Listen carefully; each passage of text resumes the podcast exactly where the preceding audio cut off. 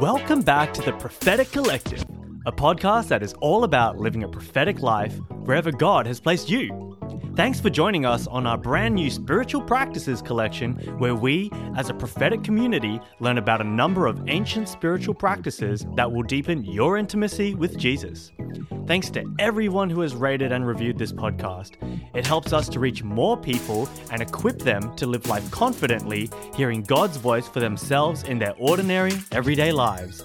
Make sure you share these episodes on social media using the hashtag Prophetic Collective and tagging at Stacey Hilliar so we can connect in prophetic community. Enjoy today's episode of the Prophetic Collective.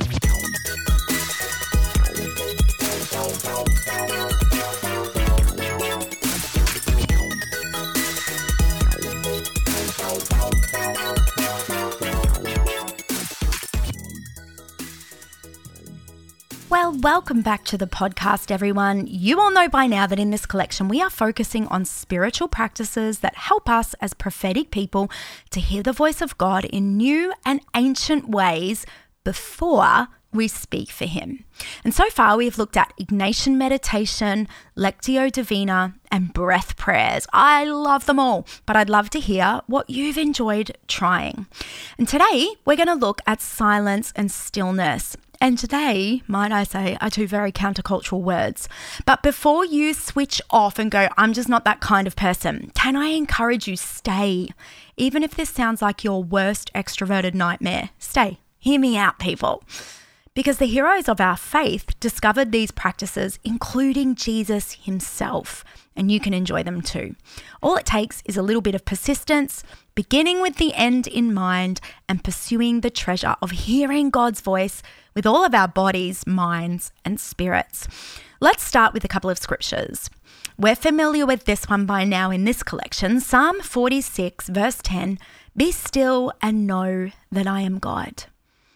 In Psalm 62, 5, For God alone, O my soul, wait in silence, for my hope is from him. In Habakkuk 2:20, But the Lord is in his holy temple let all the earth keep silence before him. You know, in the last couple of years throughout the COVID pandemic, millions and millions of people have been forced into self isolation. And collectively, we have experienced something that many other generations have not, nor will ever experience. Author Daniel C. says, We have experienced something we all crave more space. And he goes on to say that disruptive silence has a way of unhinging us. Ain't that the truth, people? Think about it. As the world got a whole lot quieter and more still than in my living memory for sure, even the earth began to heal and regenerate. Think about how many people started new creative business ventures or made big life changes. These are the gifts of silence and stillness. We have opportunity to hear the inner voice, on the Spirit's voice speaking to us as everything else becomes silent. Again, Daniel C says, when we listen deeply, we almost always change. I love that. When we listen deeply, we almost always change. And that's the Spirit's work in us to make us more like Christ. But it requires listening deeply to the Spirit's voice, teaching us, changing us, transforming us. I have found that people often fear silence. In fact, I did at first as well, because I was used to filling my world with noise. Dallas Willard nailed it when he said, Silence is frightening because it strips us as nothing else does, throwing us upon the stark realities of our life. You will hear me quote that a few times in this collection because it's a profound statement. So, what is silence? Well, silence is quiet, and silence is devoid of distraction. Silence is a way to be with God. And God is often speaking, but often it's only the silent who hear him because they are actively listening. So if you're a person who likes to be doing, here's a way you can think about silence silence is actively listening. Think of Elijah. He was used to hearing God in the fire, in the wind, just as Moses did on the very same mountain. He was used to hearing God in the spectacular and loud, and so are we. We build churches around the spectacular and around the loud. But there came a moment when it was in the stillness and the quiet that God chose to speak to Elijah. In fact, I want us to open the scriptures and read it together. I'm going to read to you from 1 Kings 19. I'm just going to pick up a couple of verses, verses 11 to 13.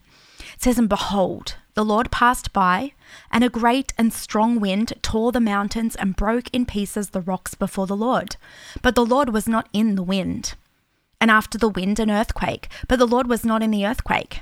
And after the earthquake, a fire, but the Lord was not in the fire and after the fire, the sound of a low whisper. And when Elijah heard it, he wrapped his face in his cloak and went out and stood at the entrance of the cave.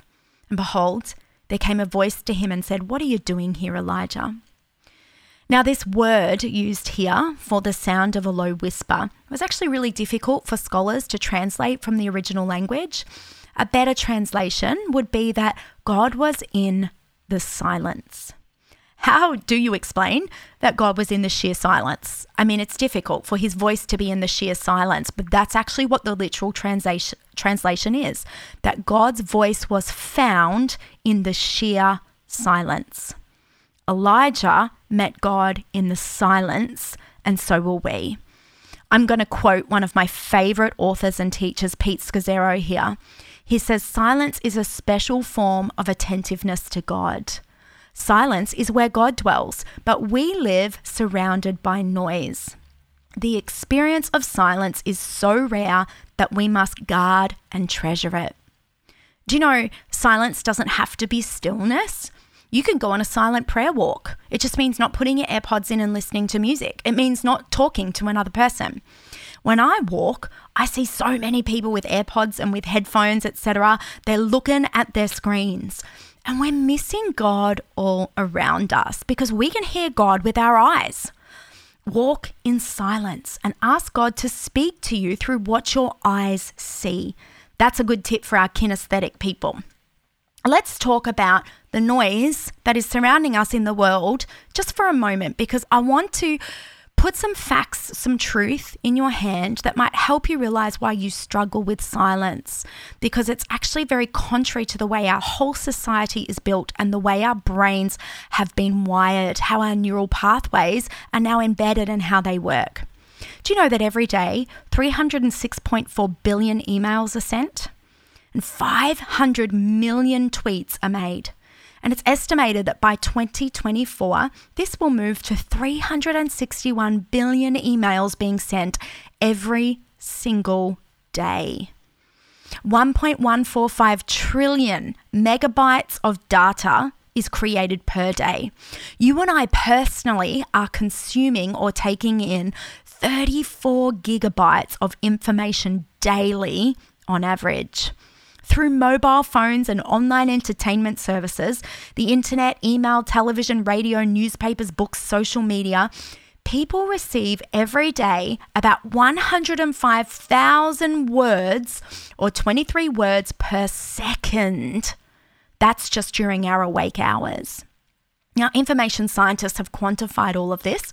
In 2011, Americans took in five times as much information every day as they did in 1986. So, between 1986 and 2011, the amount of information that the um, average American was taking in was five times as much in 2011, and that's grown since then, we just don't have the stats yet, people were consuming the equivalent of 174 newspapers in information per day.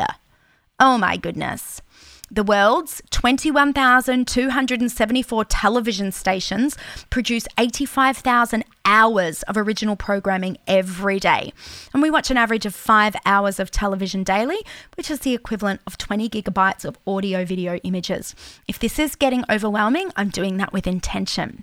That's not even counting YouTube, which uploads 6,000 hours of video every hour. Oh my goodness. And computer gaming? It consumes more bytes than all other media put together, including DVDs, TV, books, magazines, and the internet. We live in a noisy world. And whilst we see some of these issues being faced in Bible times, it is undeniable statistically that the amount of information we are expecting, the amount of noise, white noise, that we're expecting our brains to cope with has significantly increased. in 2022 and across the past few decades. Jesus knew the importance of silence. In Mark 1:35, I'm reading from the NIV, which is unusual for me. We read very early in the morning, while it was still dark. Jesus got up, left the house, and went off to a solitary place where he prayed.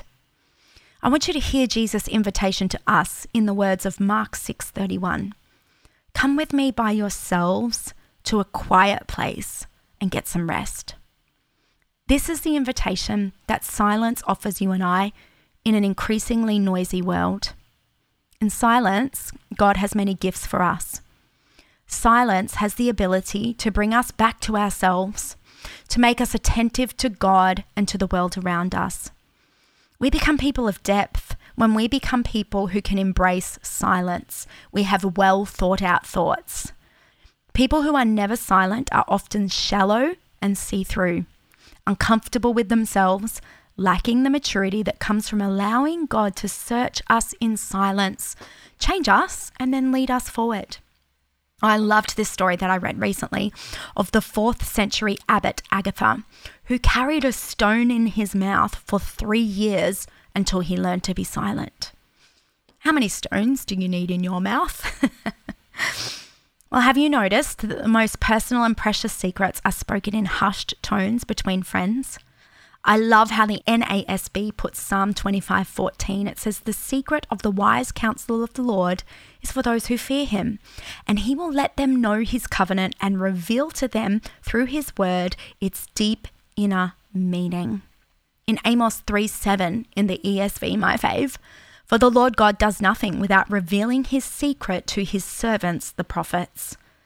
But if we want to know these secrets, we just may need to shut up for a while and learn to be silent. Perhaps we need to hold a stone or two in our mouths. Eugene Peterson, who uh, is responsible for the message paraphrase of the Bible, he says this in a book about Lectio Divina. If listening is required in relationship with Jesus, silence is indispensable. Silence is a commonly overlooked element of language in general, but it must not be. Silence, which consists mostly of attentive listening, is non negotiable. Listening, which necessarily requires silence on our part, is as much a part of the common language as words are. The colon and the semicolon, the comma and the full stop, all of which insist on silence as part and parcel of speech and are essential to language as nouns and verbs. But more often than not, silence gets short shrift.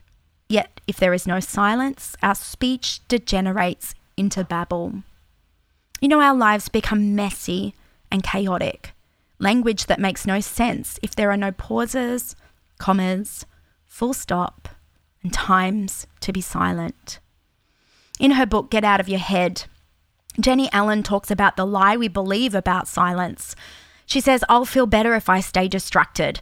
And the truth we need to replace it with is this only being with God will satisfy me. Not convinced? Let's talk about some of the scientific benefits of silence. And I'm taking all of this from Psychology Today research. Firstly, silence has been found to stimulate brain growth. Studies in 2013 showed that when silence was observed for two hours, new brain cells connected to learning and recall were created. So if you're suffering with memory loss, try silence. The second positive effect of silence is that noise affects our stress levels by raising cortisol and adrenaline. A 2006 study showed that silence can relieve tension in just two minutes. Wow. The third benefit of silence is scientifically proven to be more relaxing for your body and brain than even listening to music. When tested, silence, as opposed to relaxing music, saw a lowering in blood pressure and increased blood flow to the brain. Fourthly, periods of silence throughout our day enhance sleep and lessen insomnia. Fifth, noise pollution studies have been linked to increases in heart disease as well as tinnitus. The World Health Organization likens it to a modern plague. Wow, did you hear that? Noise pollution is a modern plague. The sixth benefit scientifically of silence is that it increases our focus. Herman Melville said all profound things and emotion of things are preceded and attended by silence. Abraham Lincoln said better to remain silent and be thought a fool than to speak and remove all doubt. I love that. So, before we practice one minute of silence, I want to ask you a question. Is it possible that you have only been searching for God in the wind, in the earthquake, and the fire? We are now going to observe a minute of silence where you can be with God. You will hear a chime to begin and a chime to finish. I want you to focus on receiving God's love throughout this minute. If you get distracted, keep coming back to God's love for you. Are you ready? You can totally do this. Here we go one minute of silence.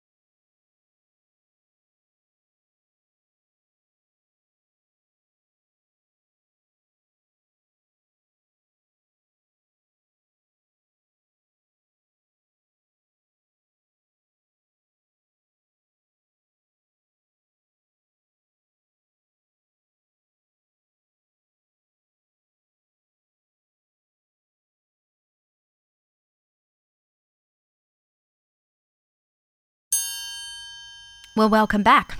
that was one minute. I want to encourage you to keep trying this because it's a deep way to hear from God. It's not about trying harder, it's about persevering longer. So, now I want to talk about stillness, which is another way to encounter God and His voice. Let's again start with psychology today. You know how I love my research and love my stats, and the benefits of stillness for our physical health. Firstly, stillness provides an opportunity to observe our frenetic thoughts, tune into our bodies, and listen to what life and the spirit is trying to tell us. Secondly, learning to be still can help reduce stress, improve sleep and listening. So there it is, being still and silent together. They aid one another, provide new ideas, and remind us of the present moment. And third, stillness can be practiced throughout daily activities, such as stopping before a meal to pray or pausing when about to get into a car or during, during a walk. It's very easy to integrate stillness into your day. So we see here that silence is not essential for stillness to be a worship practice. You can be still and pray. You can be still and worship. You can be still and read scripture. The key is that you are not multitasking. You are being still and not doing anything to prove or to work for God's affection. You're just receiving. You see, stillness in a world that never ceases is actually an act of faith. It's laying aside the task list and just resting, knowing that we serve a God who is capable of seeing us through. Stillness is a countercultural and often counter to how we have flooded our bodies with adrenaline. So, this may be difficult for you at first. You may have to detox from adrenal fatigue. Push through. You don't get better by avoiding it, you get better by practicing stillness. And this culture values action, movement, success, and the quest for more, more, more, more, and more. That's the culture of our world. And if we aren't moving and we aren't conquering and we aren't rushing, the assumption is that there's something wrong with us. The faster someone goes, the more important they seem to be. They work long days, multiple jobs, and through nights and weekends, and this is celebrated, it's accepted and valued. But stillness is a way to prioritize our being with Jesus before we do for Jesus. I absolutely love what Mark Buchanan says.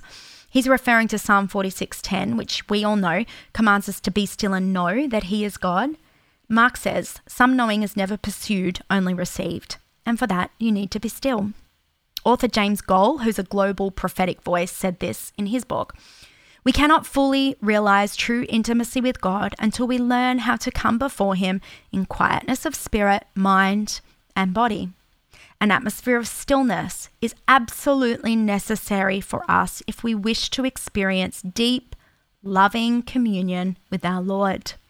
Again, Psalm 37 7 commands us to be still before the Lord and wait patiently for Him.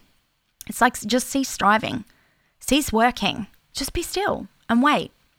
And this word used here is the word damam, which means to be still and to be quiet. This is silence and stillness together in one. And they do often go together, but not always. So, when was the last time you were completely still in His presence? We are now going to observe another moment of silence, but this time we are going to incorporate being aware of being still as well. Because again, you can be silent but not still, and that is a way to encounter God. I talked about silent walking. But this time I want to bring the two together because scientifically we've heard that the two aid one another and actually help us holistically improve our overall health and our spiritual connection. So, what I want you to do is you're going to hear a gong to enter in or a chime to enter in and out. I want you to be aware of your breath.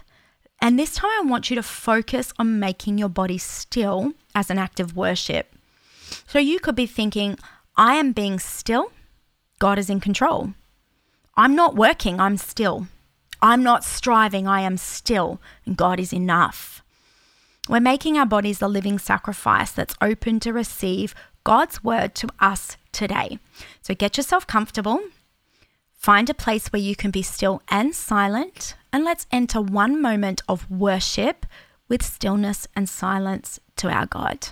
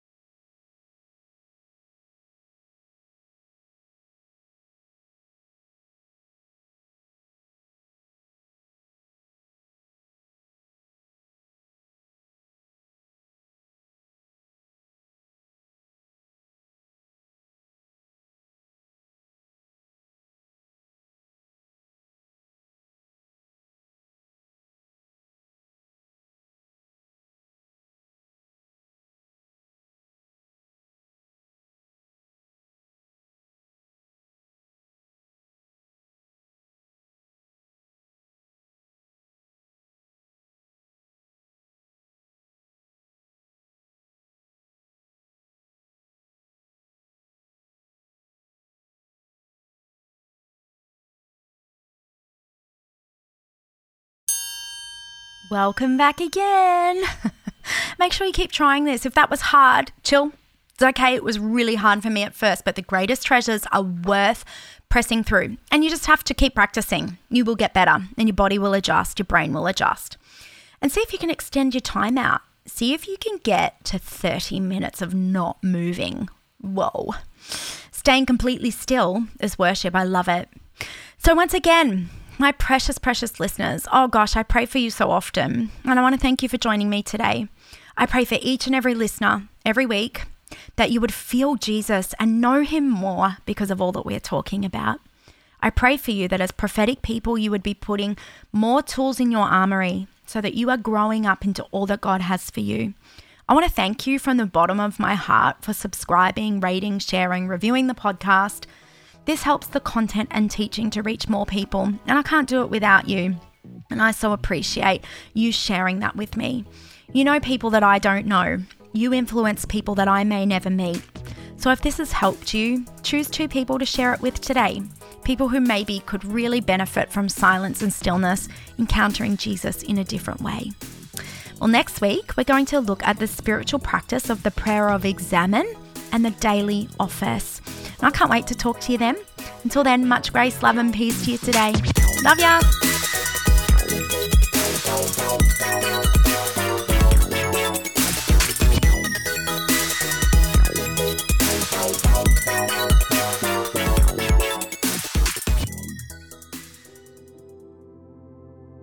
Did you know that Stacey also has a guided prayer podcast?